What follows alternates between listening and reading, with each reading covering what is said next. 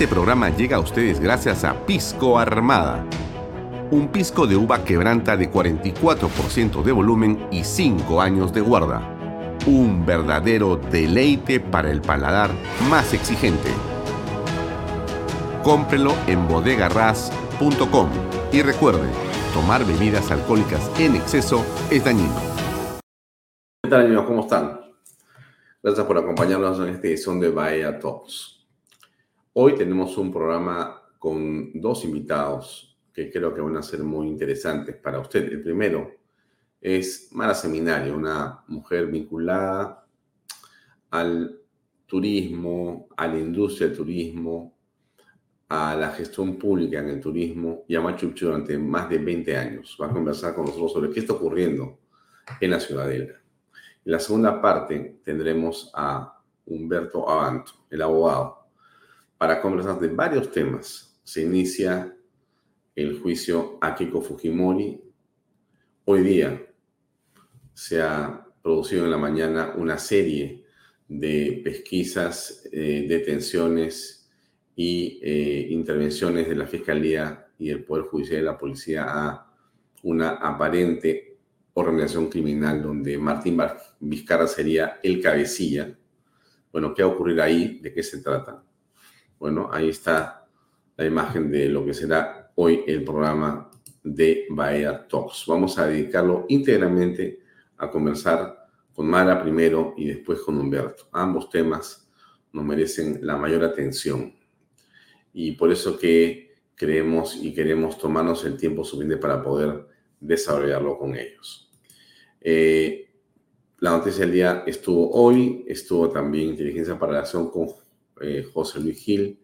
Y no se olvide que a las 8 eh, de la noche, terminando Vaya Talks, está una edición más de Valor Agregado con Hans Rodgiser, que tendrá estupendos invitados como siempre. Esa es la cara de Vizcarra, que lideraría una eh, organización criminal denominada Los Intocables de la Corrupción. Eso es lo que dice la Fiscalía, lo que dice el juez. Habrá que ver qué cosa es lo que ocurre finalmente.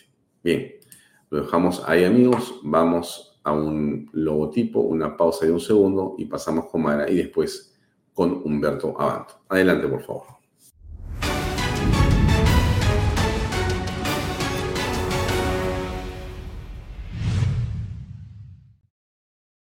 Bien amigos, como estuvimos comentando en introducción al programa, eh, este tema de Machu Picchu realmente creo que ya rebasó los límites de la paciencia de todos los peruanos.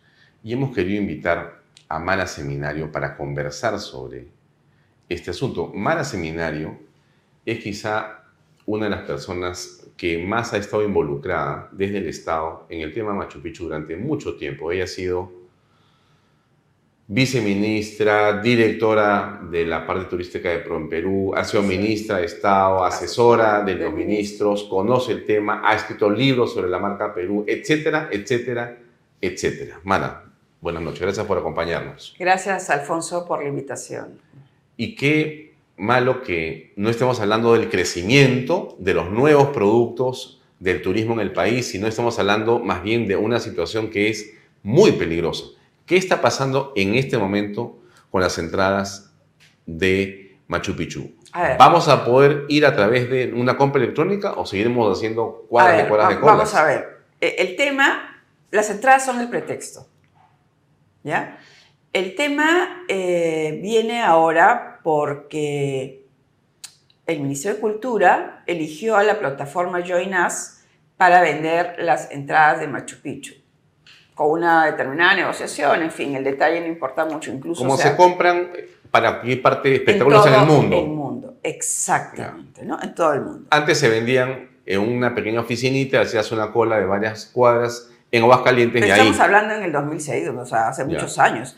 Se creó una plataforma manejada por la Dirección Desconcentrada de Cultura de Cusco. Esta misma plataforma, hay un informe de auditoría, de Contraloría, que dice que hay una, un desfase entre el número de personas que han ingresado y los tickets vendidos, con muchísimos problemas técnicos que se perdían. ¿Ese desfase implica cuánto en dinero? Ya no conozco el número exacto, sé que es una cantidad importante y es una de las razones por la que se ha desactivado el sistema. ¿no? Pero bueno, volvamos al tema que aquí hay que partir del hecho. El Perú es uno de los pocos países que no ha recuperado su flujo de visitantes prepandemia. Estamos casi al 50%. Todos los países de América Latina sí lo han hecho. Sí, claro. Y el mundo, ¿no? Y hay algunos que ya pasaron su... su- Nos hemos quedado otra vez. Lamentablemente sí. ¿A qué se debe esto? Mira, se deben a varios motivos. Ujú. Primero, a el gobierno de Pedro Castillo, al ministro Sánchez, a que no se hizo promoción durante la duración del durante gobierno. Segundo, a que el 2003, en enero del 2003, eh, fueron las protestas y toda la paralización en el sur. ¿Mm? Entonces, ¿qué ha pasado? Hay que tener, para poder entender este tema, hay que tener datos previos. ¿Ya? Y un dato previo e interesante es que la señora Betsy Chávez, cuando fue ministra de Cultura, primero cuando fue ministra de Trabajo, entre otras cosas, autorizó un paro de Corpac para Semana Santa. También afectó al turismo. Luego, ella autorizó la venta de mil entradas físicamente en Machu Picchu, pueblo. ¿Qué originaba esto? Que los turistas que quisieran comprar esas mil entradas eran, la visión era que se quedaran a dormir en el pueblo, pero generaron unas colas horribles, la gente hacía cola desde las 4 de la mañana, un evidente maltrato al turista, ¿correcto? Entonces es un contexto que hay De que agresión al turista permanente. permanente, ¿no? Y además hay que decirlo, en todos los mercados internacionales, por, por poner un tema, todas las maravillas eh, del mundo se venden el ingreso de manera electrónica. Es más, el 60% de los viajeros hacen todo su compra electrónica para su viaje. Y total. continúa subiendo ese porcentaje, por obvias Claro, razones. por La obvias gente prefiere razones. hacerlo desde su teléfono y comprarlo. Sí, claro, y- y incluso eh, por, por, eh, agencias de viaje online, Claro. ¿no? Las famosas otras. eh, tiene ventajas por todas partes. Y además, el- la venta de, en online tiene una ventaja fundamental, que es la transparencia Mm. y la capacidad de ser auditable. Aquí en este momento no se audita. La auditoría nos ha llevado a, A- saber a- que algo está pasando algo grueso, grueso, algo, algo, oscuro grueso hay ahí. y grave. Sí. La ministra en la actualidad me parece que tiene una posición clara con respecto a lo que va a continuar haciendo o sientes que hay debilidad en su Mira, decisión. en realidad la ministra ha tenido una posición muy clara. El presidente del Consejo de Ministros la ha apoyado. Y yo creo que estamos en un momento en el país en que tenemos que hacer respetar el principio de autoridad. Y no podemos permitir que eh, la joya de la corona, y no solamente del Perú, es de toda Sudamérica, el ícono turístico de Sudamérica, sea el rehén, rehén de un- algunos pobladores. Machu Picchu, pueblo, ha pasado por situaciones muy difíciles. Alfonso, por ejemplo, el 2010, con, por la causa de desastres naturales, Ujú. la vía férrea, eh, por la crecida del río a consecuencia de unas lluvias tremendas que hubieron, la vía férrea se partió como en 30 partes. Estuvo Machu Picchu cerrado desde finales de enero hasta el primero de abril del 2010, o sea, dos meses cerrados. La población que vivía allí estaba desesperada e incomunicada. Tuvimos que sacar 4.200 turistas en helicóptero. Eh, el 2004, cuando se filmaba un programa de televisión para Discovery y el presidente Toledo estaba, hubo un huaico que bajó la, la quebrada de Acomayo y se llevó una parte del, eh, del café, de la cafetería de, del hotel y también se llevó la casa del alcalde, del exalcalde Oscar Valencia y la han vuelto a construir en el mismo sitio. Pero ¿quién se beneficia con estas parálisis que estamos viendo en este momento? No se beneficia a nadie. Pero hay una mafia ahí. Esto es una medida de presión. ¿Quién se va a beneficiar? Nadie. Mira, además, ¿quién se, ¿y quién se perjudica más? El pueblo de Machu Picchu. Porque en 2003 salió una ley que daba el 10% de los ingresos de, al monumento a la municipalidad de Machu Picchu, que ese es otro tema que hay que auditar en qué se ha hecho. Y mira, yo tengo aquí un documento hecho por, por, por la gente de Machu Picchu. Pero ¿quién está usando políticamente esto? Porque están asusando. ¿Quién usa esto? ¿Quién? ¿Betsy Chávez y compañía? Betsy Chávez está en la cárcel. Bueno, ok.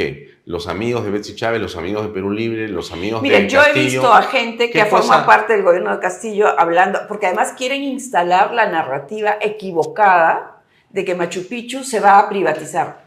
O sea, no jueguen con la gente. O sea, O sea, que, que uno pueda comprar electrónicamente un boleto no privatiza nada. no privatiza nada, más que la venta de las entradas, o sea, ni siquiera la privatiza, las no, ordena. no, las ordena, las hace más transparentes, más eficientes. Es mucho mejor, más beneficioso.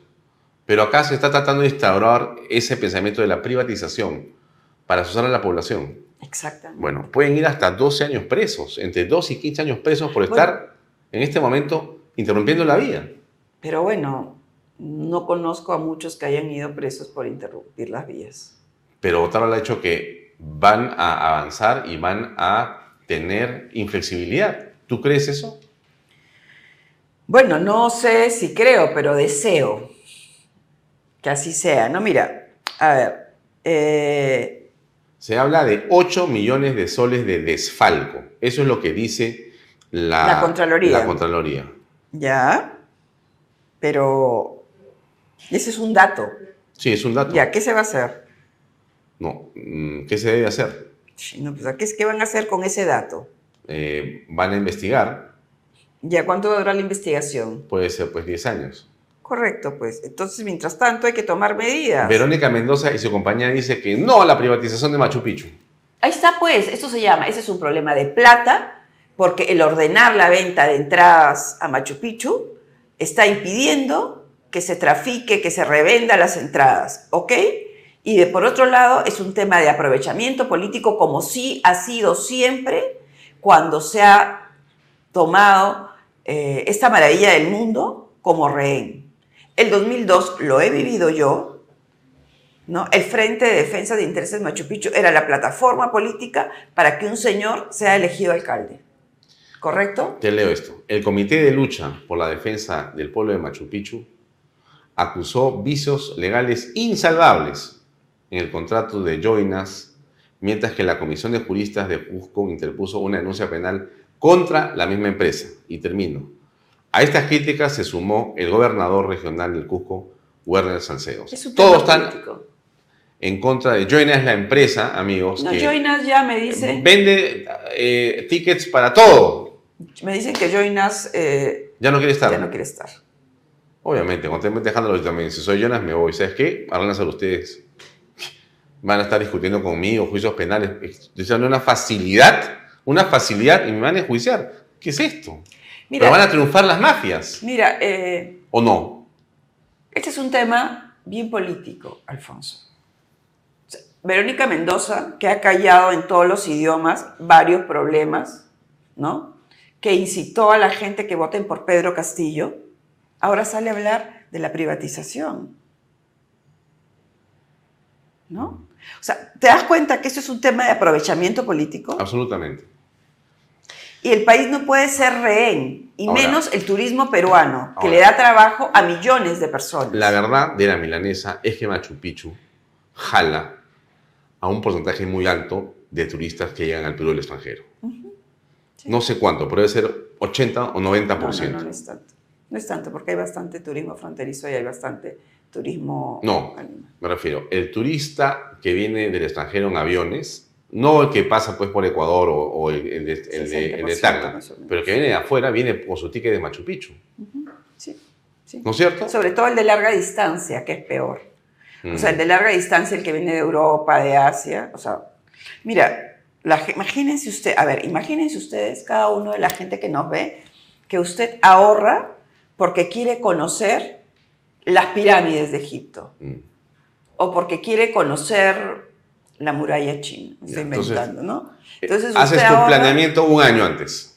O dos. También. Claro, pues porque es un viaje pues, que vas con dos personas o tres o más, cuesta un montón de dinero moverse a esos países, donde sea que sea, hoteles, y es una expedición media compleja. Machu Picchu, como irte a la, a la muralla china, no es pues que tomas un taxi y del avión te vas a, a- a la muralla china, ni tampoco te tomas un taxi al aeropuerto para ir a Machu Picchu. Es todo un, es un trip, una tremenda organización. Trenes, aviones, hoteles.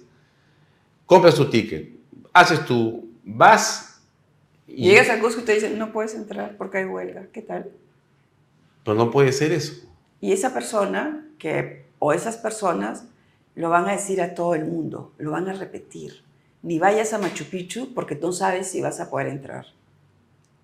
Hay miles de TikToks ahora de gente diciendo, estamos secuestrados en Machu Picchu. ¿Eso es lo que quieren para el país? ¿Ese es el atraso que quieren? Bueno, es que quieren eso. Es que a río revuelto ganancia de pescadores. Eso quieren. ¿Mm? Ahora, este. Esta es la primera ministra que se enfrenta a la mafia. Mira, han habido muchas maneras de enfrentarse. Pero, Pero, eh, acuérdate, a ver, a ver, a ver, a ver, a ver, Alfonso. Acuérdate que venimos de gobiernos que han durado un año, dos años. Sí, claro. ¿No? Eh, y el gobierno de Pedro Castillo no solamente no se enfrentó, le regaló mil entradas para que las vendan en el pueblo. Ahora, esta eh, este, turista rumana dice que hay revendedores. O sea, dicen, mira, acá no, no, aquí ya no hay entradas, no se puede, pero yo te puedo conseguir por un poquito más. Y vas a, vas a entrar, no te das problemas. Y te las consigo, ya está. Valían 300, yo te consigo 500, pero tienes. Si has venido desde Rumania, quieres pagar 80 dólares más, nada, ¿no es cierto? Pago nomás, ya entro. Entras al círculo vicioso de todo lo que pasa en el Perú. Una cosa es lo que dice la ley, el ticket, el reglamento, y por la izquierda, otro precio, pero lo consigues. Sí, ahora, por eso es tan importante que se respete el principio de autoridad. Mm, Porque lo que, a ver, lo que están buscando es, la propuesta es que se regrese al sistema que acaba de ser denunciado por la Contraloría. Pero eso es un contrasentido, pues, porque eso es aceptar la corrupción. O sea, 8 millones perdidos van a perderse 80 millones de soles. O sea, alguien está haciendo un billete negro impresionante con esto. Y, y le roban al pueblo de Machu Claro, Picchu, porque de por esos supuesto. 8 millones perdidos, 800 mil Claro. iban a ir a la municipalidad de Machu Picchu para diferentes obras, ¿no? Ya. Sí, pero bueno, habría que ver qué pasa con esa municipalidad también. ¿no? Bueno, sí, no, pues. no conozco esa municipalidad, pero todas tienen, no sé. Pero habría que ver, pues hay que decirle a nuestro amigo Chuck habría que ver qué pasa. Son 20 años que les han dado dinero. Imagínate que el 2018 el ingreso ha sido 19 millones de soles. 2018 y 2019, 19 millones de soles para la municipalidad de Machu Picchu. Ya digamos que más o menos con... Han sido 15, años- 15 millones de soles en 20 años. ¿Cuánto es eso? Ahora, hay un plan maestro para Machu Picchu. O sea, alguien con criterio técnico, turistas, perdón, este, expertos en turismo como tú y otras personas, han dicho, mira, por si acaso hay toda una arquitectura nueva para construir una serie de subproductos turísticos en el camino a Machu Picchu y hacer toda una cosa espectacular. No avanza, Ya, a ver, te voy a explicar una cosa. porque las mafias también A ver, a ver, están ahí paradas en la mitad. Que es lo que la gente a veces desconoce, ¿ya? Mm, Machu Picchu, desde el año 83, mm. sí, es, el año pasado han sido sí, 50, 40 años, ¿no? Ha sido declarado patrimonio mixto de la humanidad. ¿Cómo es mixto? Mixto, quiere decir que es cultural y natural. En el mundo creo que hay 30 y de los cuales 3 o, o 2 hay en el Perú. ¿eh? Entonces, Machu Picchu no es solamente el monumento. El santuario histórico de Machu Picchu declarado primero Patrimonio Nacional durante el gobierno de Belaunde son 32 mil hectáreas. No te puedo creer. Son 32 mil O sea que el hectáreas. santuario, el parte- parque, eso es 32 mil hectáreas. donde una parte es parte del camino Inca, que no es camino del Inca, Ojo, no se dice camino del Inca, es camino Inca. El camino Inca. El camino Inca y el monumento. Capac Ñan se llama, ¿no? Muy bien. Bueno, el camino Inca y tienes todos estos hermosos restos que están en el camino, que son una belleza. Ya. No, no he hecho todo el camino, la verdad que hice solamente un poco, un, me- un día y me regresé, pero te- tengo que hacerlo. Pero en todo caso, todo esto es natural y arqueológico. Claro, porque hay toda una flora y fauna, inclusive hay especies. Por supuesto, ¿no? es una Es belleza. una be- belleza y una. Yo Ya, creo entonces que hay un plan maestro para esto, Claro. que lo han hecho todos los, ustedes en el, en el- en el Digamos, sector, han hay- hay- desarrollado. claro, que es una combinación del ministerio. No escucho hablar a la ministra de Ambiente, porque este, o sea, eh, es responsabilidad de los dos ministerios. Ya, pero otra vez, hablo del plan maestro. Y entonces, ese plan maestro, o sea, no puede detenerse, O sea, está sitios- detenido, ay, no se habla del tema tampoco. Los sitios con las características de Machu Picchu se trabajan con plan maestro. Tienes que tener un plan maestro. Pero no se habla del tema. Porque, Porque por eso te digo, porque en este momento aparentemente no importa la gestión de Machu Picchu. no, lo, lo que que importa importa son la- las la- entradas. a la gente le importan las entradas, a la gente que está ahí. Pero es increíble, esto es una, esto es una especie de secuestro de un patrimonio. Es como que alguien diga, ¿sabes qué? Mira, este, no queremos gente en la plaza de armas porque, porque no queremos, si no me pagan las entradas que yo pido. Y yo los manejo, nadie más. Oye, ¿qué? Sí, mira, me vas a pagar tanto y se acabó. O sea, te volviste loco. O sea, un patrimonio A ver. que es de todos los peruanos, resulta que te lo has apropiado tú. Y si no es y pasa por tu contabilidad trucha, no vas a continuar. Esto es imposible. ¿Dónde estamos? ¿Quién resuelve esto? Por eso es tan importante apoyar decisiones que respeten el principio de autoridad. Por ejemplo, bueno, el contrato para buscar No un si- operador electrónico. si ya no, no, quiere, no, pero no, ya. no, Un operador que haga el tema electrónico. Porque la Joinas, otra cualquiera. alternativa es que el Ministerio de Cultura este, desarrolle una plataforma como la de Joinas con la, con la respectiva trazabilidad. Pero que doy- discúlpame, en el mundo entero es mucho más sencillo. Si no, pues que también hagan su tarjeta de crédito, pues. el- No, pues, o sea, llegan su línea aérea y entonces hagan su hotel y ya, pues, me- mejor, pues, regresamos a, a, no sé, a la Unión Soviética, a Rusia, a Cuba, pues. O sea, ya todo es del Estado, pues, pues, esto es loco, pero la, la Constitución dice, donde esté el privado, no entra el Estado. Eso es la Carta Magna del 93. No pueden hacer eso. Para eso están los privados, pues. Y lo hacen mejor. Es más barato, más eficiente. Estamos en una increíble esto. ¿ah? Otra vez encontramos otro problema, Mara. Y es una pena porque no es la primera vez, esta vez ha tenido, digamos, un, ha escalado a un nivel grande. Eh, ayer yo veía, decían dos exalcaldes, venía, veía el famoso Oscar Valencia, con el que hemos tenido muchos encuentros, Mm. encontrones, porque era, un, era el presidente de defensa del y que este, y que su casa se la llevó a la quebrada y ahí está otra vez construida en el mismo sitio. Entonces hay una serie de cosas que hay que ordenar, eh, pero lo peor de todo es esa actitud miserable ¿De querer aprovecharse de una situación que perjudica la imagen del país. Mm, sea, hay que ser muy miserables para no querer a tu país mm. y para querer sacar provecho político con el empobrecimiento de la gente. ¿De qué está viviendo la gente que tiene sus restaurantes, sus hoteles, que vende la artesanía, la señora que vende la chompa, la señora que vende el choclo en la estación de Machu Picchu? ¿De qué están viviendo, por el amor de Dios? Ahora, el problema no es solamente Machu Picchu, ¿no? Como tú sabes perfectamente, la cadena se interrumpe por Machu Picchu. Si tú paras Machu Picchu, mira, yo el otro día conversaba con Mario Figueroa, dueño de la cadena BTH Hoteles, y él me decía claramente, mira Alfonso, estos problemas de enero, febrero del año pasado Del año pasado. nos han creado problemas, pero tu, tu hotel está en, en Lima, ¿no? Pero la gente no hotel- viene. Alfonso, es que tú pasas por Lima.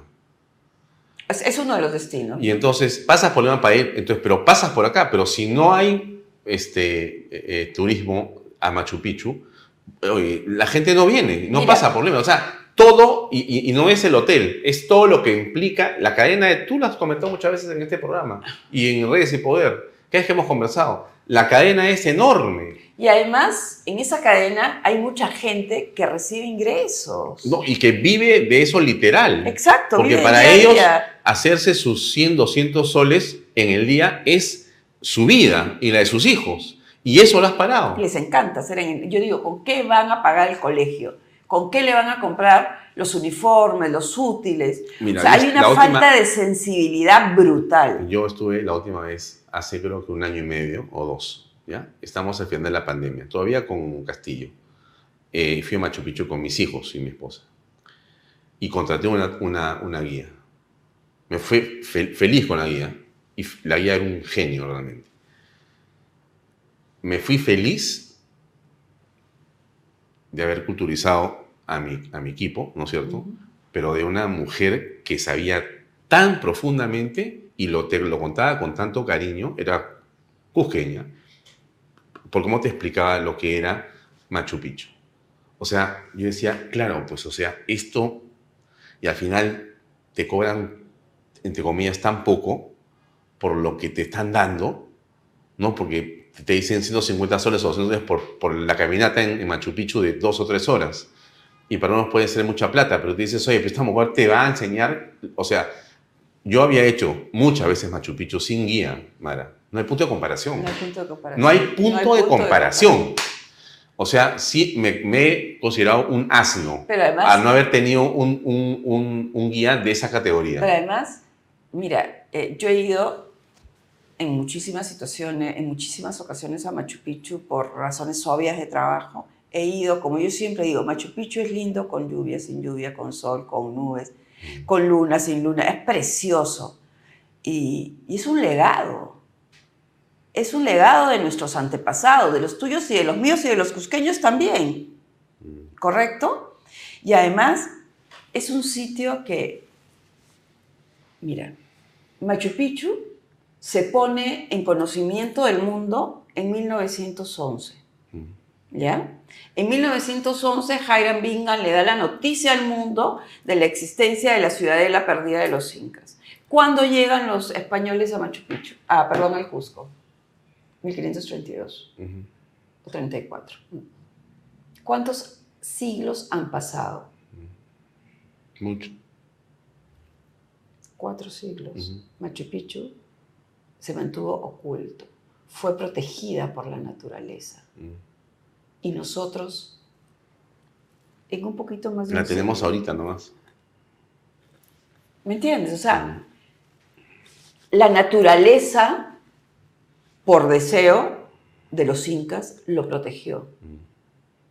400 años en que, claro, no es que lo descubrieron, porque es sabido que los pobladores del Cusco sabían de la existencia de esta ciudadela, pero 400, cuatro siglos, porque en 1911 Hiram Bingham muestra el mundo, recién Machu Picchu. Y nosotros no somos capaces de honrar eso.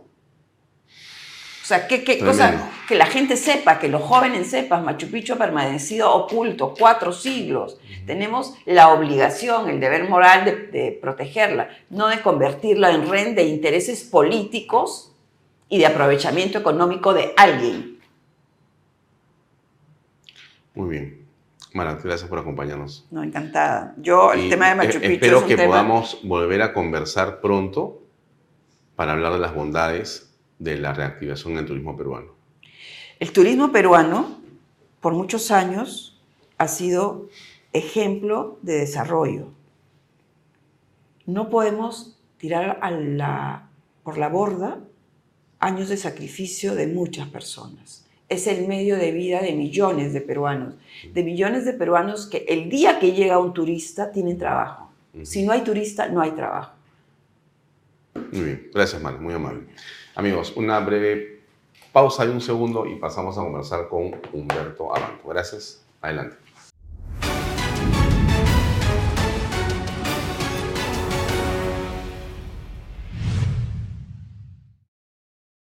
Bien, estamos en la entrevista de fondo ya con el doctor Humberto Abanto. Humberto, gracias por estar con nosotros en Vaya Todos. No, un placer como siempre, Alfonso, sabes que disfruto mucho aquí. Humberto, eh, para comenzar, el caso que llama la atención esta mañana, que despierta a los peruanos, es eh, esta investigación, este allanamiento que está haciendo la Fiscalía a diversas viviendas, detenciones preliminares o aparentemente detenciones, y ponen en el centro, en un organigrama, los eh, Martín Vizcarra y son los intocables, como le llaman ellos, de la corrupción. ¿Qué piensas al respecto? Bueno, al margen de que a mí Vizcarra me parece uno de los seres más nefastos en la política peruana, yo siempre cito esto de, de Goebbels. Goebbels decía que cuando escuchaba la palabra cultura se ponía en guardia. Yo cuando veo un organigrama del EFICOP me pongo en guardia automáticamente, porque es muy fácil hacer un cuadrito y poner personas y decir que esto es una organización criminal. Después de mostrar que la organización criminal existe, es muy complicado. Claro, después que han hecho pomada el nombre de las personas. ¿no? Eh, quiere decir que tú estás sacando una primera conclusión, obviamente eh, tomando como experiencia lo ocurrido con Patricia Benavides. Ah, Hay un organigrama que se presenta de cuatro personas, ella supuestamente en la cúspide, tres asesores en la parte de abajo, eso ya es un organigrama y eso es una organización criminal. Así es. Entonces, que no termina por, hasta este momento, construirse prácticamente nada sobre esa investigación. En este caso, podría ocurrir, o podría haber ocurrido lo mismo, una falta de cuidado. A ver, yo veo un operativo propagandístico de parte del EFICOP. ¿Ok? O sea, luego del el grave revés que tuvieron con el asunto de Patricia Benavides, donde han sacado versiones tan delirantes como que Hernán Garrido Leca controlaba la Junta Nacional de Justicia, controlaba la Junta de Fiscales Supremos para beneficiar a Patricia Benavides, todo con un solo propósito, que era sacar de su cargo al señor Vela Barba. ¿no? Ese, esa es toda la organización. Toda la organización no tenía otra finalidad que sacar de su cargo a Vela Barba, cosa que este, en un rapto de mal humor Patricia Benavides hubiera podido hacer con una, con una rúbrica, ni siquiera con una firma. Entonces, es así se montó ese caso. Entonces ha comenzado el espectáculo de ayer de la recepción por altísimas autoridades policiales de un pájaro frutero. ¿no? ¿Te refieres al sobrino del presidente Pedro Castillo? Claro, o sea, él lo, lo, recibe, la, la, lo que se ha presentado ayer parecía que habían traído al segundo Abimael Guzmán. Pero la información que tiene el señor Vázquez no es importante. Al nivel de esa recepción al nivel de esa recepción. A mí me parece una cosa escandalosa, además, que pone en evidencia cosas muy delicadas. Porque lo que se ha dicho es que el señor Colchado ya tenía semanas negociando con un fugitivo. ¿En serio? estamos hablando en serio. Pero, a ver, en la práctica, ¿de qué otra forma puedes negociar con quien piensa entregarse? No, pero a ver, ¿semanas? La versión es que semanas. Uh -huh. ¿Semanas negociando? El señor no puede, no puede triangular la ubicación de los medios de comunicación del señor de, de, Frei Vázquez? No es el superhéroe, no es, no, es, no es el hombre que maravilla Ciudad Gótica.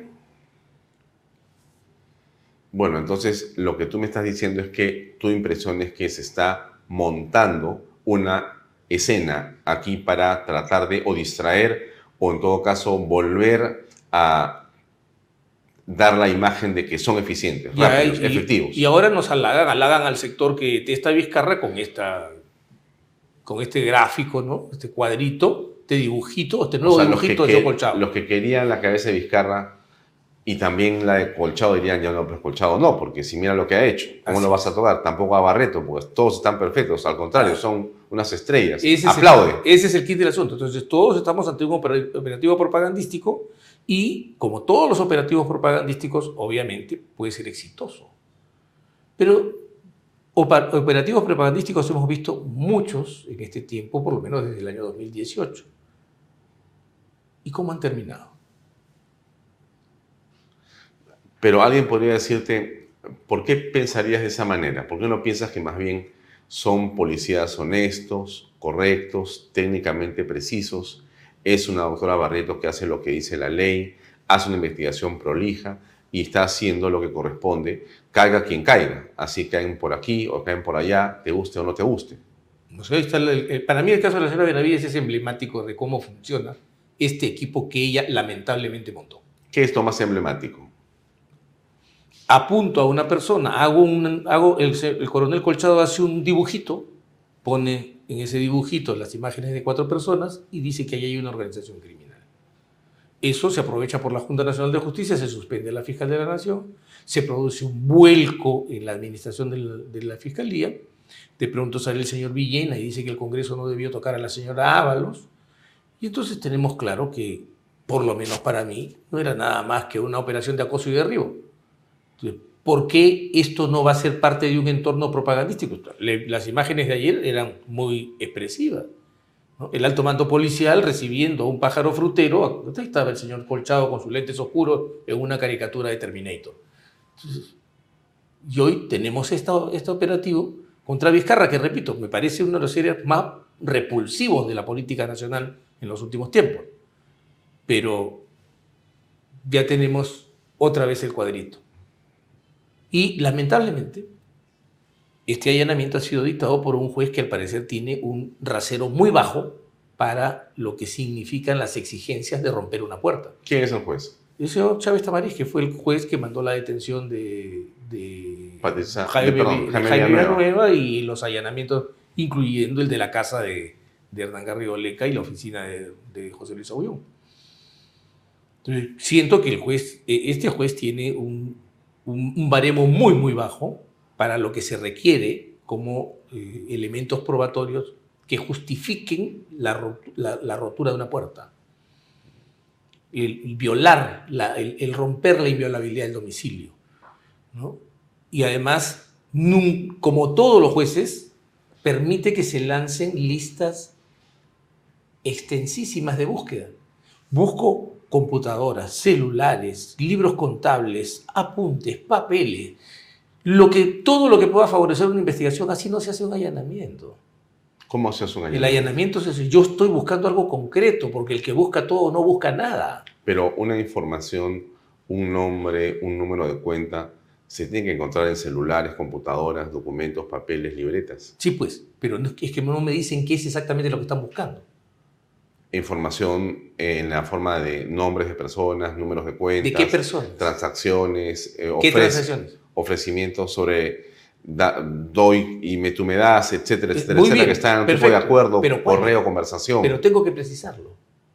No puedo hacer una lista. O sea, voy a entrar a Canal B y voy a coger eh, cámaras fotográficas, cámara- cámaras de, este, de vídeo, voy a, tomar, voy a coger el celular de Alfonso Bahía, voy a buscar qué está usted buscando. Ahora, la información se puede tener oculta o se puede tener eh, guardada en muchos medios, ¿no? No, por eso no tengo ninguna duda, pero lo que quiero es que entendamos la búsqueda. O sea, yo no rompo la puerta de una casa Mm. si no tengo tres cosas básicas. La descripción del lugar, ¿no? ¿Qué estoy buscando y dónde lo pienso encontrar? Ahora, eh, tú, eh, digamos, este, sospecha entonces es que estamos frente a fuegos artificiales. Sin ninguna duda. Tanto lo de Fray Vázquez como lo de Martín Vizcarra y estas personas que trabajaban con él en esta supuesta organización criminal el día de hoy. Probablemente haya algo, no lo sé, pero lo- la oportunidad a mí me dice mucho. El, el, el estruendo me dice mucho. El que otra vez tengamos eh, periodistas que adelantan el allanamiento. O sea, esto es pues 2018. Esto, esto es una especie de patrón. Es un, es un patrón de conducta que además nadie está combatiendo y que tiene que ser combatido. ¿Por qué? Porque la justicia, la persecución penal no es un espectáculo televisivo, es algo muy serio y muy responsable. Porque de por medio está la posibilidad de un error que destruye el nombre de la persona que está siendo investigada. Porque en el Perú se condena en la portada y se absuelve en la página 36 en un recuadro, junto a los obituarios. Pero, a ver, en el caso de Fray Vázquez, como en el caso de Martín Vizcarra, lo que hemos conocido, todos en general, por diversos testimonios y reportajes periodísticos de, de diversos medios, es que Fray Vázquez tiene información importante, ha estado y ha participado eh, en seguramente actos de corrupción junto con Pedro Castillo o cerca de Pedro Castillo. Por lo tanto, si él se ofrece como colaborador eficaz, eh, podría ser útil para poder eh, desmarañar o encontrar quiénes estuvieron también y qué fue lo que recibieron en cambio. En el caso, por ejemplo, de Fry. Desde el momento en que él acepta ser colaborador eficaz, Sí. está aceptando que es culpable de algo. Sí. Ok, yo no tengo problemas con eso. El problema Es el show. estruendo, el show. No, Ya, porque, pero- ojo, Pero el no show, es- también es, el show también es un derecho, ¿no? no, no, no, no, no, el Estado no tiene derechos. No, el tiene política- facultad. políticamente, Es que no, porque es que, es que, es que quien ejerce poder no tiene derechos. Derechos tenemos los que, los que, los que confrontamos al poder, los que, los que tenemos que interactuar con el poder. El que tiene poder no tiene derechos, tiene atribuciones. Y en las atribuciones hay que manejarse responsablemente. Esa es la lógica de una sociedad democrática. O sea que este show montado por la Fiscalía, bueno, el Poder Judicial y la Policía, ¿eso te parece a ti que es un exceso? No, no, nos regresa al modelo de la justicia televisiva que satisface instantáneamente a la ciudadanía, pero que a lo largo del tiempo lo que termina siendo es un instrumento de la impunidad que tanto los agobia. Mm. Y en el caso de eh, Martín Vizcarra, eh, todos hemos estado esperando que se pueda ir concretando las investigaciones de diversos temas en los que está inmersos. Políticamente, el Congreso en una oportunidad lo vacó y en otra oportunidad le impidió acceder a la curul. Es decir, eh, ya pues, pero ¿dónde está la investigación y finalmente el proceso, no? Eh, pareciera que esto va a dar inicio a un proceso. Pero ¿Tú no, él ya, crees? él ya tiene un proceso. Y un proceso, por ejemplo, que está en, en manos de un equipo tan espectacular como el que ahora tenemos. ¿Por qué? porque le gustaba el espectáculo. Me refiero a espectacular porque le gusta el espectáculo. Entonces, el punto es que en un proceso en el que inclusive el fiscal nos dijo que iba a ir a una acusación directa, terminó haciendo una investigación que ha durado cuánto tiempo. Ajá, Esto comenzó, Vizcarra es echado de Palacio el 2020, si mal no así recuerdo. es. Estamos en el 2024 y el señor todavía recién está en un control de acusación. Eh, Por eso es que yo critico el estruendo, porque el estruendo sirve para llamar la atención y aquietar a la gente. Y en este caso, como hay duras críticas de un sector que va del centro democrático a la derecha contra el equipo, el, EFICOP, halagan a ese sector con un proceso en el que ponen la fotito del señor Vizcarra. Y entonces, esto que es un fuego artificial aparente, eh, ¿va a ayudar o no a finalmente eh, precisar las responsabilidades sobre lo que está ocurriendo en el caso de Vizcarra? Bueno, vamos a ver. Vamos a ver. Yo soy escéptico. ¿Tú esperas una detención de Martín Vizcarra por este caso? Mm, No, no creo. No creo. Ya, la- ya lo habrían intentado. ¿No? Creo que están en un. O sea, repito, esto es un operativo propagandístico. Vamos a ver si es que detrás de este estruendo hay nueces. Hay, si, hay, si no estamos ante más ruido que nueces, sino que realmente hay nueces. Soy escéptico. Creo que la forma eh, delata el vacío. Había una frase, cuando Marcel Niederman, que era el, el, el enólogo de Atacama, le escuché una frase muy brillante. El enólogo de Tacama. Sí. Ya. Un gran enólogo, ¿no? un maestro de la, de la, de la- de la vitivinicultura en el Perú. Decía, siendo francés, decía, son los toneles vacíos los que más ruido hacen. Un tonel vacío, eh, bueno, es una estructura muy imponente, Sí, claro. ¿no? Que a uno lo puede hasta asustar, depende del tamaño. Pero puede que no haya nada dentro. Y hacen ruido además, Y ¿no? hacen Porque, mucho claro, ruido, pues porque justamente son vacíos, ¿no? Así es, son los toneles vacíos los que más ruido hacen. Hay que tener cuidado con estos toneles. Ahora, pasando a otro, a otro campo, que es el de la, digamos, acusación, en todo caso el proceso, que se va a iniciar el juicio contra Keiko Fujimori y un grupo más de personas. ¿Cómo aprecias en ese caso eh, el proceso mismo? No, yo hoy puedo vaticinar que ese caso va a terminar en la absolución de Keiko Fujimori y las demás personas acusadas. Salvo Ah, los ¿tú que se crees dejaron que- condenar. ¿Tú crees que van a terminar en nada eso? En nada. ¿Por qué tienes esa convicción? Porque los- las acusaciones son disparatadas y solamente ha podido pasar en medio de estas situaciones de estruendo y de pánico moral que se crean, ¿no? Y porque vamos a verlo, vamos a ver caso por caso, ¿ya? A ver, antes que nada, ¿cuánto tiempo tiene? ¿Cuánto tiempo tiene? Comenzó en el 2017. Estamos 24, ya. son siete años, ¿ya? ¿Es tú- normal una investigación de siete años por parte de una fiscalía? Lamentablemente es normal porque la Corte Suprema, que siempre ha sido enemiga de la Constitución y de los derechos fundamentales, es una, interpretación pésima. Eh, una persona cuando puede ser investigada por, cuando es investigada por organización criminal, puede ser investigada por 36 meses, en una investigación que se puede ampliar por 36 meses más. Pero ¿qué dijo la Corte Suprema? Que las diligencias preliminares podían durar lo mismo que la investigación formalizada, con lo que se convierte en 108 meses, 9 años. ¿no? Esas cosas hace la Corte Suprema. Entonces, por eso que pueden pasar est- estas situaciones. Hay jurisprudencia de la Corte Interamericana muy clara, caso Geni Lacayo contra, contra Nicaragua, Suárez Rosero contra Ecuador, que señalan que 50 meses de duración de un proceso, estamos hablando desde la investigación hasta la condena final, viola el concepto de plazo razonable que está en la Convención. Pero Y en el Perú no, no se viola. Hasta la peste bubónica se tonta, por no usar la, la palabra. ujú. Sí. O sea que acá, en realidad, este, la investigación puede ser toda tu vida. Claro, nueve años de investigación. Si le agregas los dos, tres años de control de, de control de acusación y los otros tres que, o a cinco que podría darte el juicio, ya estuviste condenado en realidad. En 20. Claro.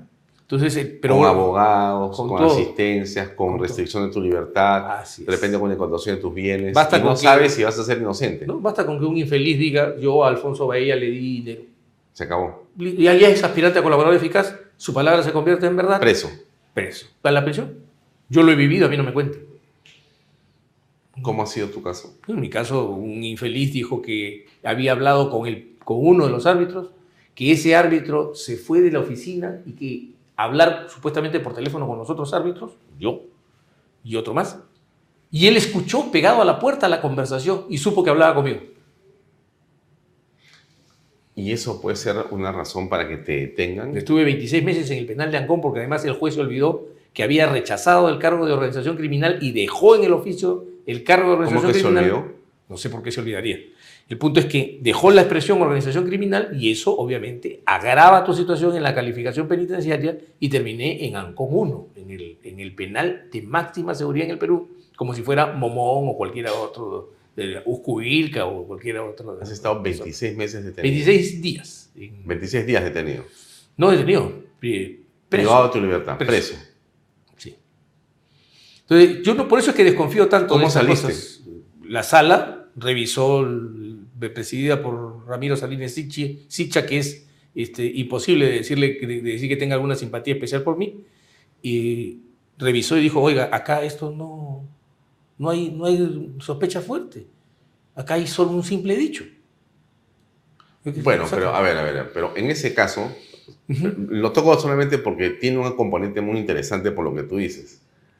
Todos estamos en este momento A sujetos a poder ir a prisión por cualquier dicho Así de es. cualquier persona. Así es. Y por un juez histérico, ¿no? Y más si alguien por ojeriza política puede verte como una tentación, por no decir como un objetivo.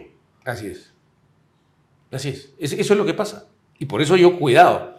A mí Vizcarra me parece ser, repito, despreciable, políticamente hablando. Pero tiene derechos. Y tiene derecho a un proceso debido. Y, y, el, y Fray Vázquez tiene derecho a un debido proceso. Y hay que tener cuidado con esas cosas de que se acoge a la colaboración, porque a mí no me importan cuántas colaboraciones comienzan. A mí me interesa cuántas colaboraciones terminan. Y si hiciéramos un ratio de cómo terminan las colaboraciones, nos quedaríamos sorprendidos. Pero regresamos al caso de Keiko Fujimori. Entonces Ya. tú me, me decías, a ver, revisemos caso por caso. Caso por caso. A ver, por ejemplo, ¿qué podemos revisar? Caso Juan Rasmus. Don Juan Rasmus Echecopar, ¿Quién era? un hombre multimillonario, billonario, ¿no? Eh, eh, ¿Qué cosa hacía en el Perú? ¿Qué Eh, actividad te- Tiene una empresa que se. Tiene, tiene, tiene este, Sudamericana de Fibras y tiene una empresa metalúrgica. El hecho es que este hombre, al, morir, dejó un patrimonio cuantiosísimo. Dos puntos- dos- 2.600 millones de dólares más o menos se evalúa el patrimonio. 2.600 millones de No te- dólares de patrimonio. No tenía socios. Él era el palo de la carpa. Decide apoyar a Keiko Fujimori y toma 6 millones de dólares de su dinero, ¿no? Le prestó dinero a su empresa, la empresa le tenía que pagar, le dijo ya, Entréguenme y una vez que recibí ese dinero de lo que le pagaban la deuda a él, se lo, se lo daba a Jaime Yoshiyama o a las personas que Yoshiyama designaba para que fueran aportes de campaña. Esto lo contó Jaime Yoshiyama. No es un descubrimiento de la Fiscalía. La Fiscalía lo ocultó durante un año y medio. ¿Por qué? Porque estaban pensando qué hacer, pues. ¿Qué cuento invento? Entonces, ¿qué es lo que han dicho? Que don Juan Rasmus desfalcó a su compañía, cometió fraude en la administración de personas jurídicas, se robó a sí mismo, sacó la plata de un bolsillo, la metió a otro, y de ahí lo sacó y se lo dio a Jaime Yoshiyama y le dijo, lave ese dinero en la campaña de, Jaime, en la campaña de Keiko Fujimori. Y la pregunta es, ¿para qué lavaría un hombre con tanto dinero, Su dinero. su propio dinero? Lo primero, ¿para qué se robaría ¿Para un qué se hombre con tanto robaría? dinero? Segundo, ¿y para qué la ¿Y para lavaría? qué la lavaría? Y tercero, ¿por qué lo lavaría Por- en una campaña que al final no lo beneficiaba directamente a él? Sí, ¿cuál es la lógica de eso? No, es, es solamente manchar a Keiko Fujimori dentro del esquema de es la lideresa de una organización criminal y la mujer más corrupta del Perú. Así es sencillo. De eso se trata. Eh, Dos, Credicor. Dice, no, la prueba está en, en- en que la superintendencia ha objetado el, el movimiento bancario. Y ahí está la ilicitud. ¿Cuánto fue el caso de la... Es Tres millones y pico, una cosa así. que se entregan unos maletines, creo, algo Va- así? Van, entregando, van haciendo diversas entregas según la versión del señor Romero Pauletti. Pero ese no es el tema. El tema es que se confunden las cosas. El aporte es de Credicor. Una empresa. Así que es. Que saca el dinero a través del BCP. Que es posible que haya habido algún salto. Soy el accionista mayoritario, hago un movimiento rápido. En fin. Pero se confunde el banco con, con el accionista. El accionista mueve su dinero dentro del banco y lo da. ¿Tiene algo que ver el BCP? No tiene nada que ver. ¿Y que ha habido una falta en las reglas bancarias? Ese es un tema administrativo, no tiene ningún indicio delictivo. ¿Qué vamos a sostener? Que el señor Romero Pauletti, que ha sido además, que se le ha archivado una investigación por fraude en la administración de personas jurídicas, le robó a su corporación y esa plata que le robó a la corporación, en vez de disfrutarla él, la lavó, la dándosela a Keiko Fujimori o a Jaime Yoshiyama. Suena otra vez eh, ilógico, ¿no? Bueno, pero así hemos llegado. Hay un caso de un señor Santiago Calle Quiroz que tuvo, estuvo inclusive en la, ley, en, la, en la lista de la ley Kimpi y fue borrado de la lista de la ley Kimpi por el resultado de las investigaciones que demostraron que él no tenía ninguna relación con el tráfico de drogas. Se planteó la excepción de improcedencia de acción y el juez Zúñiga dijo no, porque eso no niega que puede haber otra culpabilidad que no sea esa. Así. Así llegamos a juicio. Y en el caso de Odebrecht, la cuestión es más eh, visible, más gráfica, ¿Por qué? porque Sudamericana de Fibras, o sea, la, la empresa de Rasmus, Sí. y Credicor han podido presentar con movimientos de minutos, o sea, la hora, minutos y segundos en que hicieron los retiros, los movimientos. Tra- la ruta del dinero está acreditada de manera puntillosa. Pero Odebrecht no puede hacer eso. ¿Por qué? porque supongo que Odebrecht será menos organizado que, el, que Credicorp y que el grupo Rasmus. No creo. Entonces, eso es lo que vamos a debatir. Eso es lo que vamos a debatir, pero ese debatir, ¿qué tiene que ver? ¿Qué ha permitido? Ha permitido que un fiscal precipitado lance una acusación en medio de la campaña electoral para decir, ah, Keiko Fujimori acusada por, por lavado de activos, jefa de una organización criminal, no voten por ella. Ahora, el efecto y la oportunidad de esa investigación termina afectando a Keiko Fujimori. Y al Eh, país, cuidado. Yo te iba a decir, y estamos ahora entrando, porque estamos entrando lentamente, a un nuevo proceso electoral y se inicia el juicio el primero de julio. si no Yo equivoco. aprecio tu optimismo de que estamos entrando lentamente a un proceso electoral. Bueno, en todo caso, el reloj avanza. Eso sí, estamos es entrando- inexorable. Estamos entrando muy rápidamente en una dinámica electoral, Alfonso, y, es- y creo que todos deberían darse cuenta, se los advertí hace tiempo. Y esa dinámica tiene estos componentes. Y esa dinámica tiene esos componentes porque ahora tenemos a Keiko Fujimori con un juicio oral por lavado de activos y organización criminal. Pero no solamente ella, sino todas, todo su, su, su partido, su Todos, equipo. O sea, todos, hay, hay- todos. ¿Cuántas personas son? todos, 10, son 20, 60 y 30. pico personas. Sesenta y pico personas Ujú. Que están siendo investigadas porque posiblemente serían parte de esta maquinaria lavadora de activos. Así es, porque no era un partido, era una máquina dedicada a lavar activos. ¿Y cómo los lavaba? Gastando el dinero en una campaña. Sí, interesante. Y era el dinero de personas que se robaban a sí mismas. A sí o sea, el dinero de sí mismas que no tenían para qué lavarlo. No, te- no, pero, pero querían lavarlo porque o sea, Rasmus había pasado una vida muy tranquila y exitosa y decidió iniciar una carrera delictiva a los 80 años.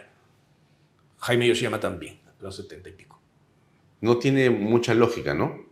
Y más bien la impresión que da es que hubo una dirección política. Bueno, estuvo dirigido a quebrar el Congreso del 2016, elegido el 2016.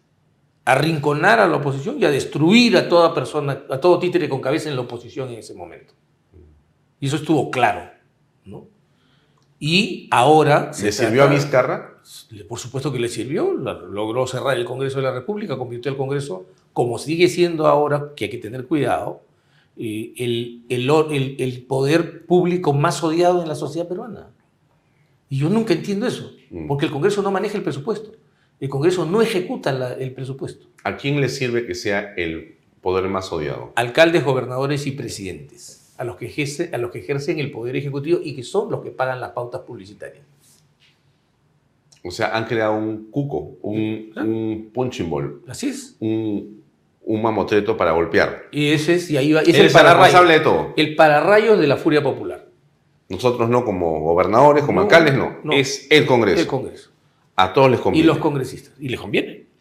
Les conviene porque así todo el mundo mira que compraron jabones en el, en el, en el Congreso. Sí. Y nadie mira que eh, se pierden miles de millones en el país. Y tengo una pregunta. ¿No hay una investigación, así como una persona, ¿no es cierto?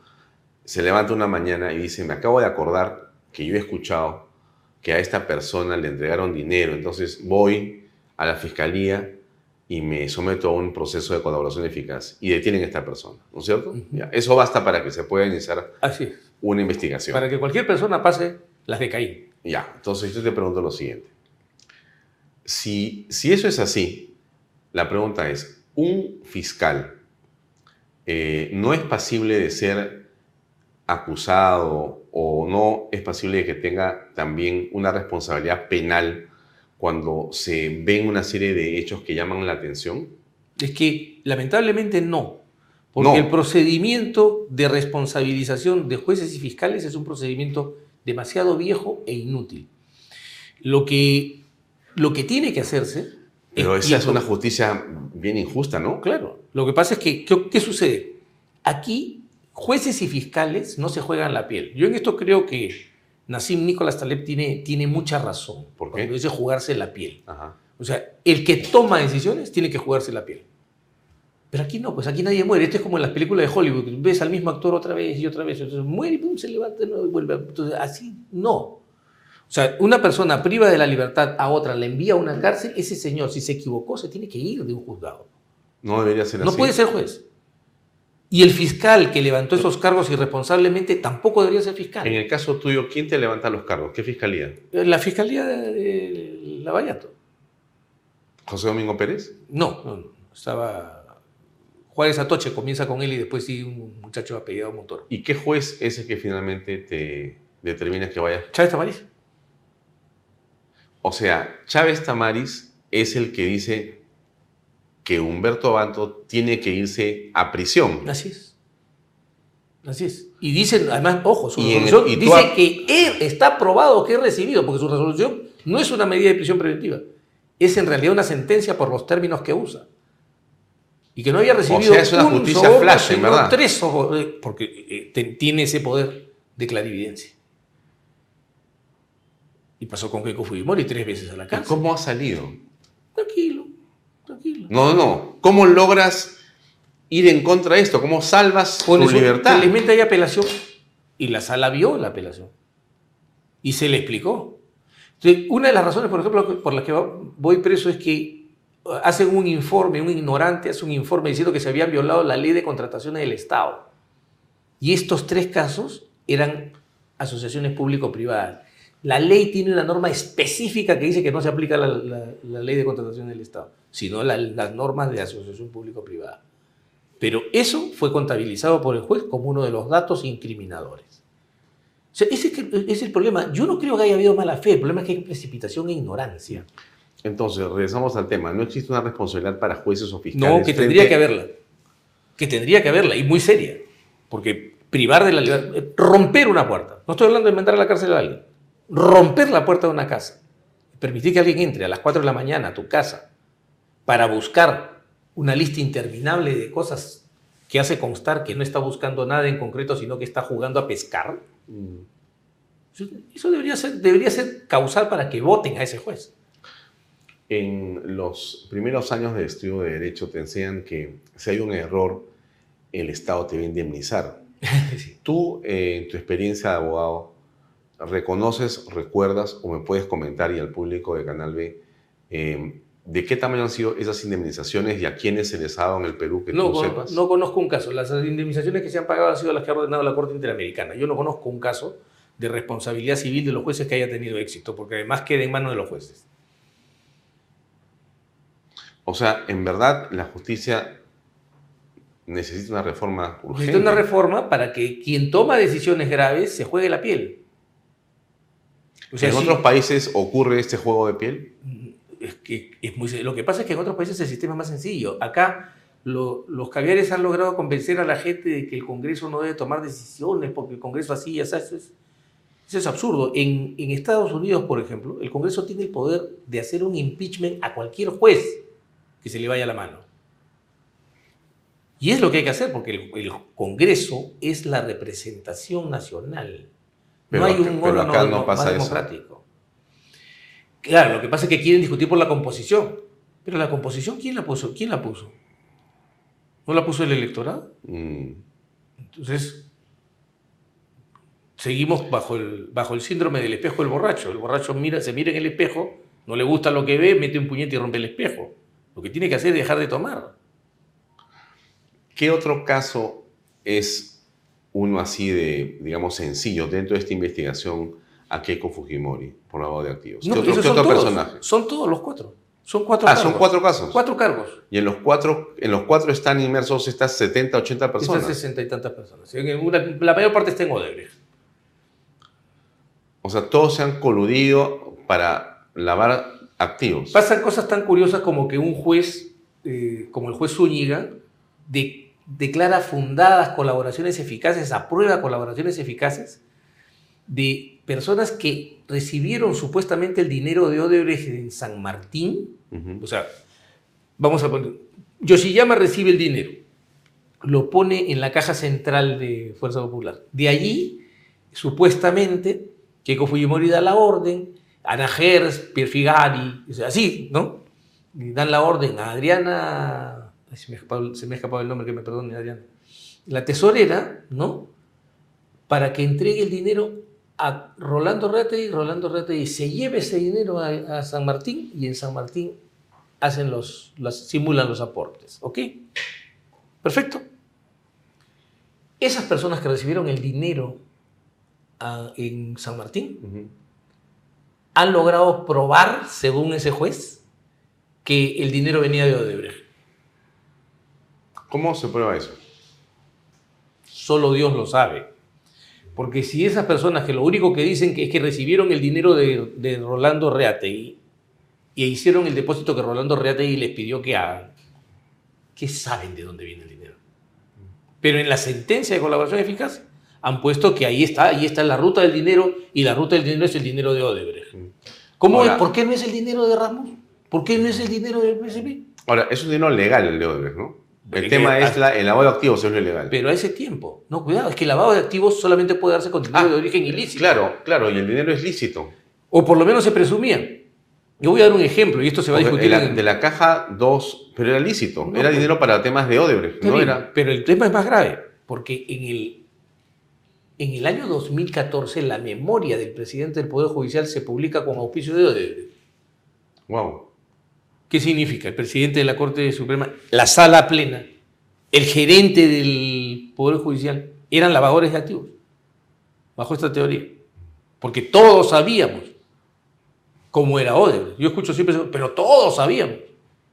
No sé quiénes son todos, porque yo no sabía. Pero era al revés, más bien. O sea, hasta que el escándalo aparece, todos hacían cola para trabajar con Odebrecht. Pues, pero es que así cambia, el Perú es así. O O sea, sea, pero- todos hacían cola. Era, era abogados, consultores. Pero viene el conocimiento retrospectivo. Todos. Viene el conocimiento retrospectivo y entonces todo el mundo sabía, todos sabíamos.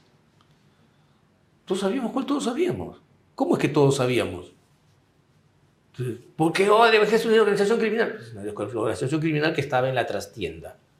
Mm, ¿Quiénes accedían a la trastienda? No, pero es que entregaban el dinero en efectivo. ¿Y qué tiene que ver el dinero en efectivo? No, es que un sabio abogado peruano ha dicho que este, clandestinidad y exorbitancia son dos datos que marcan el lavado de activos. Eso es un disparate. mm. O sea, ¿qué es clandestinidad? Privacidad y clandestinidad no son iguales. Clandestinidad es lo que se hace contra la ley en secreto y oscura. Privacidad es lo que uno puede hacer eh, no queriendo que los demás este, tengan vista de lo que uno está haciendo. Entonces, y segundo, exorbitancia. ¿Qué es exorbitancia? Para nosotros, un millón de dólares es una suma exorbitante, ¿no es cierto, Alfonso? Pero no creo que sea lo mismo para los señores Brescia. No, pues. Entonces, exorbitancia es una opinión. Uno no puede usar palabras relativas para cuestiones que tienen que ser absolutas. Pero, pero como en el Perú es fácil ser doctrinario, es cuestión de escribir dos tonterías y que tengan éxito, entonces estas cosas pegan y los jueces las repiten, porque les facilitan su visión inquisitorial. Pero, a ver, el efecto de este juicio va a ser absolutamente político, o es político. Es político, han sido poner, van a tener contra la, contra la raya a Keiko Fujimori ya por un largo tiempo, porque si arrancamos el primero de julio con lo mal que viene este caso, con lo mal hecho, 19.000 pruebas. ¿Ya? 19.000, imagínate lo que es actuar 19.000 pruebas. Hay 1.900 testigos. ¿Hay un límite para el juicio en tiempo? No, ¿Pues puede durar 20 años? puede tomar 5, 6, 7. El caso de los Sánchez Paredes han sido absueltos después de un juicio, de un proceso que comenzó en el 2007. Y, y durante. absueltos. O sea, son inocentes. Absueltos. Pero, Los han revisado desde 1950. pero en estos años. No había tipo de lavado en ese tiempo, El, pero estig- los han el revisado igual. estigma es que son, Son culpables. lavadores del narcotráfico, etcétera, etcétera. Porque, repito, en el Perú la gente es condenada adelantadamente en la portada de los diarios. Y cuando se la absuelve, se la absuelve junto a los obituarios, en la página 36, abajo a la derecha. Pero el efecto de todo esto en la política es muy grave, eh, Claro. Humberto, porque lo que ocurre con la señora Keiko Fujimori, de alguna manera, eh, no tiene para mí comparación con otro caso que es, creo yo, escandaloso, pero que, digamos, se ha quedado paralizado, que es el caso de Susana Villarán de la Puente como alcaldesa. De tu punto de vista, una persona como un alcalde que confiesa en radio y televisión que ha recibido dinero de las empresas y por lo tanto eh, ha entregado beneficios a través de adendas y contratos, eh, cuando la empresa misma reconoce que también efectivamente le entregó y, precisa cómo, y etcétera, eh, y en fin, y que estemos detenidos en una especie de pausa en ese proceso, ¿cómo lo aprecias tú? Como ya lo he explicado, es el problema de una justicia hemipléjica, que se mueve con gran facilidad del centro a la derecha, pero del centro a la izquierda no se mueve.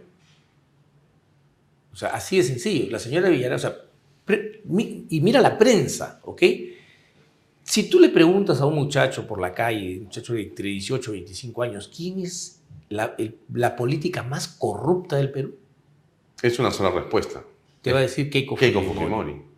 Y a Keiko Fujimori se le imputa haber recibido un millón de dólares de Odebrecht, de aporte de campaña, que vamos a ver si es que se logra probar que haya habido. La señora Villarán ha aceptado 11 millones de dólares y no es la política más corrupta. Pero en la historia, ah, tú eres un hombre que además lee mucho sobre historia, acá y también historia universal. Dime, por favor, en la historia, deja a Keiko y a Susana Verán afuera. Cuéntame quién es el personaje político, mujer, que ha confesado o ha recibido o se le ha probado históricamente que recibió 11 millones de dólares o más. No, no existe, no tiene, para- no tiene parangón. Pero además, con la ceguera de todo el mundo, porque por favor, Alfonso, discúlpame, pero nadie vio lo ostentosa que fue la campaña de la no revocatoria? Perdóname, fue un escándalo. O sea, no ha habido una campaña presidencial, presidencial, ¿ah? que tenga esos niveles. Pero sin embargo nos dijeron que gastaron 150 mil dólares. No, pues, eso es imposible. Pero eso nos dijo la Eso es- señora... eso habrá sido la en- señora Nell Townsend nos dijo que había Habrá sido en el 150 diseño de un panel. No, no, no. Y, es imposible. y todo el mundo sabía lo que costaba el señor Fabre, pero resulta que el señor Fabre a ellos les cobró la décima parte de lo que cobraba todo el mundo. Imposible. Entonces, todo esto pasa porque hay una, presencia muy fuerte de un sector ideológico en la prensa nacional. Entonces, ¿quién es el político más corrupto? Alan García. Alan García. Sin duda. Le preguntan a un muchacho, Alan García. ¿De qué lo acusaron a Alan García? De haber dictado una conferencia.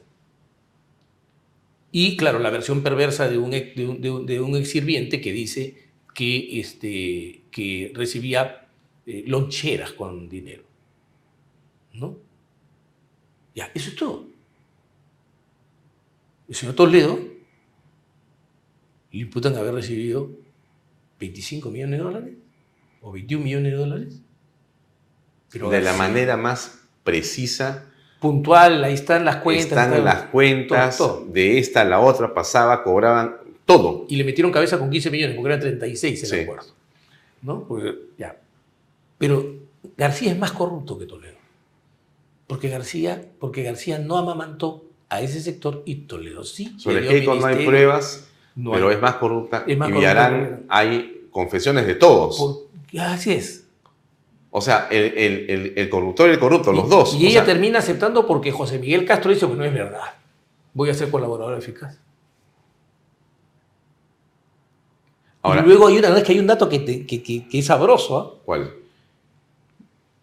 Dos personas, en todas las investigaciones, lo- los de Odebrecht es que presentan su extrañeza por dos personas, que son dos personas que le cuentan billete por billete el dinero que les entrega Odebrecht. Billete por billete. Contaba así. Una de esas personas es Susana Viera, según el relato de los ejecutivos de Odebrecht. O sea, ella estaba en el conteo por uno por uno. Sí. No vaya a ser que le vayan a robar. No, ese que el- porque creo que no estamos entre gente decente. Qué ironía. ¿Algún comentario sobre lo que ha ocurrido con el peaje eh, que se ha liberado en las últimas horas? Hoy la gente pasa. Unos dicen que esto es un gran error, que será una repercusión en contra del país, porque esto va contra la inversión privada. Y otros dicen que se ha hecho justicia, porque esa población no podía estar sometida a un cobro producto de una caseta puesta como parte de un contrato que a todas luces parece ser amañado y corrupto. ¿Qué piensas tú? que el contrato fue amañado y corrupto, sin ninguna duda. Pero que los nuevos adquirentes no pueden pagar por las consecuencias, no pueden asumir las consecuencias de los delitos de otra persona. No te pueden cargar las- mis delitos. ¿Ok? O sea, así es sencillo, porque yo te pasé un negocio. Y además en el medio, por si acaso, la transferencia tuvo la aprobación del Ministerio Público, del Poder Judicial y del, del Ministerio de Economía y Finanzas y de la municipalidad en su momento. Bueno, pero ¿eso qué quiere decir? Quiere decir que estamos atacando a un tercero que bajo las reglas legales es un tercero que compró de buena fe, ¿Compró de buena fe? pero si el Estado me, me permite comprar, el Estado me dice que compre, aprueba la compra, ¿estoy comprando de buena fe o no? No, ¿Por qué? porque la buena fe no viene implícita en el hecho que sea el Estado que te lo vende, ¿no? No, no, claro que sí. No, porque la municipalidad era la corrupta, No, o pues, sea, la de Villarán, y esa corrupción pudo continuar. Pero el Estado, el Estado permite que se transmitan esos derechos. Uy, pero ¿Y quién, eso, es pues, el, quién es el dueño de la concesión? El Estado. ah. ¿Ok? O sea, es que hay un problema jurídico Ah, grave. el ahí. Estado es, es dueño de, lo que estás De la comprando. concesión, de la concesión, claro. El, el dueño- el- el concedente es el Estado. Olvídense que la municipalidad. Ah, pero no era la el- municipalidad. No, lo que digo es que olvídense de esa disquisición de municipalidad, gobierno central, gobierno regional. No, No, no, no. El Estado es uno solo. Ya. ¿Ok? Que tiene diferentes reparticiones de ejercicio de poder, pero ese Estado le dice a los señores de Brufi: compren. Compren, yo les vendo. Paguen. Pero regreso al punto de Villarán. Sí, sí, no, sí. no, pero entonces, ¿qué tendría que haber, o sea, qué es lo que sí tendría que haberse hecho? A ver, si el, si el señor alcalde está convencido de que este contrato es efectivamente lesivo, ¿acaso no sabe que la ley de asociaciones público-privadas le permite concluir ese contrato por interés público? Mm. ¿En verdad a ustedes les parece, más allá de lo, del, del estruendo, del- del- del- de, la- del- del- de los fuegos artificiales, ¿no? que el Perú se fortalece como, como, como, como receptor de inversión privada cuando puede aparecer un juez de Corocochay diciendo que yo no tengo el derecho que el Estado me dio?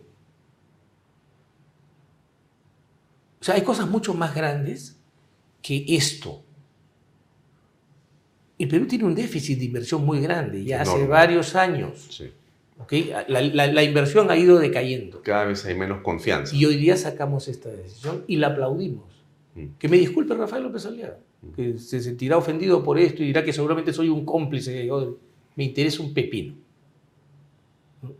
A mí el punto central es, esto, ¿cómo va a terminar? En un tribunal arbitral en Ciadi.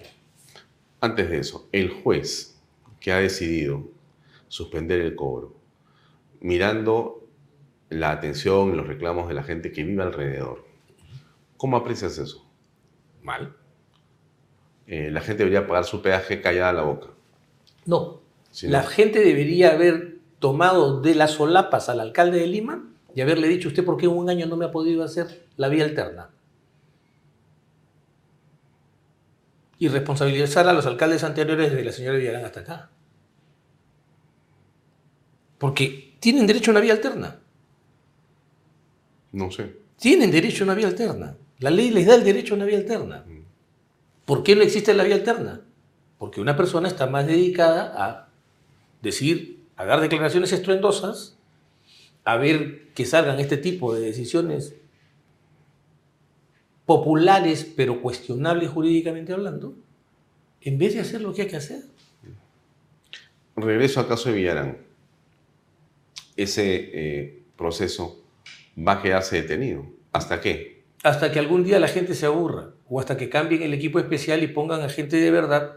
Pero cosa, creo que no va a ocurrir esto como el señor Villena Mm. en Ahora, la Fiscalía de la Nación. Ocurrió sí claramente que en el caso de la señora Villarán de la Puente existió un organigrama enorme de corrupción, porque eso no fue que ella con José Miguel Castro se pusieron de acuerdo los dos y los dos firmaron. Pero ella no tiene organización criminal. Pero ¿cómo es posible que a Benavides le dicen que sus asesores son parte de su organización y Villarán, que era alcaldesa, con todo ese despliegue de gente que hemos visto en esa campaña de no, que era impresionante, me digan que ella actuó sola? Verdad. O sea, que la plata que realmente se usó para esa revocatoria venía del Espíritu Santo o llegaba de una, en una bolsa y nadie preguntaba, porque pensaban que era por hacer polladas y anticuchadas. Pero O sea, es que si tú eres pseudoprogre, tú puedes matar a tu madre en, en televisión, en el prime time de la televisión. y no te pasa nada. Y no te va a pasar nada. Pero si eres de centro derecha, Si no eres, si no eres pseudoprogre, no importa, porque puede ser, puede ser cerrona, puede ser de izquierda. Ya. Porque mira cómo, cómo, cómo los pseudoprogres eh, califican de delincuente a Cerrón. pero si eres futbolista, Pero si, si- no, si no eres es sencillo. ya. Si eres fujimorista, peor. Si eres aprista, olvídate. Entonces, eso de o todas sea, maneras. aquí tú puedes ser todo, pero no, o sea, si tú eres fujimorista, estás condenado. Y si eres aprista, también, También. a priori. Antes de que veamos cualquier prueba, eres, es. eres el asesino, Es- eres el ladrón, él eres es- el corrupto. es- es- exactamente. Y además. Pero si eres progresista, si eres, si eres caviar, pseudoprogre. No, no, no son progresistas. Son pseudoprogres, que es otra ya. cosa. si eres caviar, no te va a pasar nada. No, no te va a pasar nada. Ten tranquilidad que nada va a pasar. O si eres violador, bueno, se No. perdona. No, no. Eres acosador, Tampoco, ah, ¿no? y perdona. sigues en la universidad. Tranquilo, no pasa nada. Sigues no estudiando, enseñando. O plagias y, y un no libro pasa tampoco nada. te Sigues siendo juez, no pasa No nada. pasa nada. No pasa nada. No pasa nada. Es un país bien complicado, ¿no? Es que es el país que hemos dejado que se construya. ¿no? Y, y por otro lado, todas estas cosas nos quitan un tema, nos, nos excentran del tema principal, ¿Cuál es? el futuro. ¿Y cuál es el futuro? país. O sea, el futuro, el Perú está en una, en- en una encrucijada. o sigue esta ruta de autodestrucción que comenzó hace 12 años y que prosigue, o cambia esto para regresar a la senda del desarrollo, del crecimiento, de la reducción de la pobreza, de la reducción de la anemia infantil y, y en fin, de todos los males que el país tiene. Pero no podemos salir de esto porque todos estamos ocupados en el día a día noticioso que nos inventan estas gentes. Y que tiene que acabar. Tenemos que tomar una decisión. O sea, ¿queremos de verdad este país con 0% de crecimiento, con un, 0, con un 1% de crecimiento vegetativo de la población? O sea, el Perú ha decrecido, nadie, nadie lo dice. La, el déficit fiscal sigue siendo un problema y ojo, ya Fitch ha advertido que si nos volamos otra vez la meta podríamos poner en riesgo nuestra condición, nuestro grado de inversión. ¿Cuándo empezó eso? Como Mala. ¿Sabes cuánto fue? 3.7% que aprobó el Congreso en aquella época para, para permitir volarse la meta, la meta fiscal. El déficit fiscal, la gente no lo sabe, es la forma en que el Estado nos roba porque es la simiente de la inflación que nos ha golpeado. Pregúntele a la gente de Cueva Mercado. Es formalizar un robo. ese es el déficit. Ese es el déficit fiscal. Porque el déficit fiscal, ¿con qué se cubre? Se cubre con endeudamiento. ¿Y para qué se usa? Petroperú, planillas abultadas, gastos exorbitantes, compra fuera del lugar, y esto, corrupción. aunque los chicos, que espero que empiecen a ver este tipo de programas, no se dan cuenta, los mayores perjudicados son ellos. Y yo reclamo por mis hijos. Porque bueno, al, fin, y al cabo yo ya soy un hombre viejo. El punto es que la deuda peruana ha subido 65 mil millones de dólares en los últimos 12 años. Cosa dramática, porque éramos un país al revés, que había logrado reducirla, controlarla, y éramos un ejemplo en América Latina y el mundo. Pero ¿qué te dicen los supuestos sabios de la economía? No, pero todavía el ratio de endeudamiento es aceptable. No existe el ratio de endeudamiento aceptable cuando un país comienza a caer en su producción, porque esos números se invierten muy rápidamente. Entonces, ¿qué necesitamos? Necesitamos volver a la realidad. Necesitamos que el peruano, o sea, que el peruano vuelva a poder trabajar, vuelva a poder invertir, vuelva a reclamar y a ver en el Estado que se hagan carreteras, autopistas, hospitales, colegios eso no existe. nos estamos eh, embebiendo, bebiendo la droga del pasado para sustraernos del deber de afrontar el futuro. Ese es el problema mayor hoy día. Y la verdad que yo no lo escucho, no escucho a nadie hablar de este tema. Todo el mundo está en las cositas. Por eso eh, Bolívar tenía una palabra muy especial para eso, son cositeros, nos hemos vuelto cositeros, estamos en cositas todo el rato. No, el gran problema es cómo vamos a sacar al país del atolladero en el que lo han metido estos inútiles. ¿Y te parece que hay estructuras políticas suficientes para poder capear ese temporal y avanzar hacia un país más ordenado como el que estamos tratando de dilucidar aquí? Lo que yo veo es que en un sector de la clase media, que es el gran motor de las democracias, hay un despertar, hay un deseo de volver a actuar en política. Pero que existe también el temor de yo, ¿por qué me voy a meter a la política para que me insulten? Mm. Para que me maltraten, luego para que me rompan la puerta y me acusen de cualquier cosa. ¿cómo vamos a restablecer eso? Pasa por la necesidad de comenzar primero a hablarlo, Alfonso. No lo estamos hablando. Y los problemas que no se hablan se van larvando y se hacen cada día peores. Segundo, plantear soluciones sencillas. Hay que acabar con los equipos especiales en la Fiscalía pero con claridad. Los equipos especiales solo han servido como una fuente de espectáculo jurídico en el Perú, sin resultados reales. Mm. La fiscalía, tú ves que en Estados Unidos andan que, que tienen problemas mucho más grandes que nosotros con determinados temas como el crimen organizado. ¿Tienes esa profusión de equipos especiales? No. Es parte del trabajo de la lucha contra el crimen. Así de sencillo juzgados especiales. Eso es montar el sesgo, porque si yo tengo un juez anticorrupción, ¿el juez que está buscando? Y los va a encontrar porque el sesgo cognitivo Bueno, funciona. para, para eso está, ¿no? Si no, si no, le, no encuentras corrupción, entonces no eres un juez anticorrupción. Esa es corrupción. O tú eres juez corrupto, en todo caso. Así es. Entonces, ¿qué ocurre? Que se multiplican los corruptos, como decía brillantemente un, eh, Zaffaroni cuando todavía era un hombre valioso, que eh, el problema de la Inquisición es que cuando aparece la Inquisición, se multiplican las brujas. Pero cuando desaparece la Inquisición, desaparecen las brujas. Entonces, hay que desaparecer la Inquisición. Que que el, poder- el Ministerio Público y el Poder Judicial cumplan su papel como tienen que cumplirlo. ¿No? Y que la política comience a mirar al futuro. Porque el problema ya está acá. O sea, nadie está viendo en realidad que tenemos una situación dramática ya. Lo que está aquí esperando que se desate una la, la siguiente crisis. Para que ahí todos digamos, bueno, ¿y ahora qué vamos a hacer? O sea, no, no, ahora. Que se pudo desatar si mataban a la señora Dina Boluarte en Ayacucho. Por su irresponsabilidad, Alfonso. Porque si yo soy un presidente con 140% de desaprobación en Ayacucho, me voy con un equipo famélico de seguridad y encima me doy de gracioso lanzando caramelos al aire, lo que estoy haciendo es una invitación a que me hagan Una algo. provocación Es irresponsable. una provocación irresponsable. Yo no tengo compasión con eso a mí que no vengan a rasgarse la vestidura con que, ay, la sagrada, el, el- el sagrado manto de la presidencia. No, señor. Las instituciones son respetables por cómo son manejadas por sus responsables, por, por, por quienes las tienen a cargo.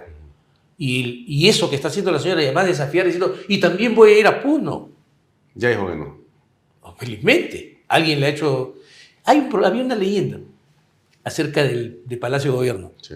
que eh, es un, una- un escrito que leí hace muchos años, muchísimos años, me lo compartió un amigo, que no estoy seguro si era de don Víctor Andrés Belaúnde. Podría serlo, porque era un hombre religioso. Dice que el, el gran problema era, es el, la higuera de Palacio, ¿Por qué? porque es, eh, es- es la- el árbol del diablo. Pues. Ujú. Recuerda que Jesús maldice a la higuera que le niega su fruto. Así es. Entonces, Y sembramos una higuera. Y esta higuera, obviamente con sus poderes diabólicos, hace que los seres normales se transformen al, ingresar al palacio. Y decían, por ejemplo, que el austero general Bolívar, general San Martín, que cruzó los Andes envuelto en una sola frazada con su, ejército, se convirtió en el protector del Perú. Que Bolívar, que era un, hombre liberal y- e inteligente y audaz, se convirtió en el dictador vitalicio. Don Augusto B. Leguía, un hombre mesocrático, inteligente, se convierte en el Júpiter presidente, Apu Inca emperador.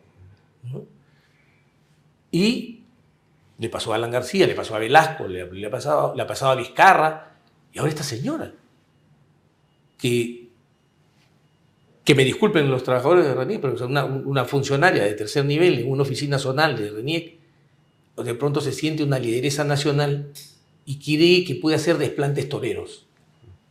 ¿No? Un absurdo. Bien, Humberto, nos quedamos siempre con ganas de seguir conversando. Y Hay que sacar la higuera, creo. hay que- no, hay que seguir hablando de la higuera, ¿no? Porque en todas partes hay higueras, no solamente en Palacio, que transforman a las personas. El poder es un gran transformador para bien y a veces para mal. Es un revelador, no es un trabajo. Es un revelador, tienes razón. Muy bien. Humberto, siempre un gusto. No, gracias. Hasta otra oportunidad que sea pronto. Gracias por acompañarnos. Amigos, es todo por hoy. Nos vemos mañana en Vaya Talks. Buenas noches. Este programa llega a ustedes gracias a Pisco Armada. Un pisco de uva quebranta de 44% de volumen y 5 años de guarda. Un verdadero deleite para el paladar más exigente. Cómprelo en bodegarras.com y recuerde, tomar bebidas alcohólicas en exceso es dañino.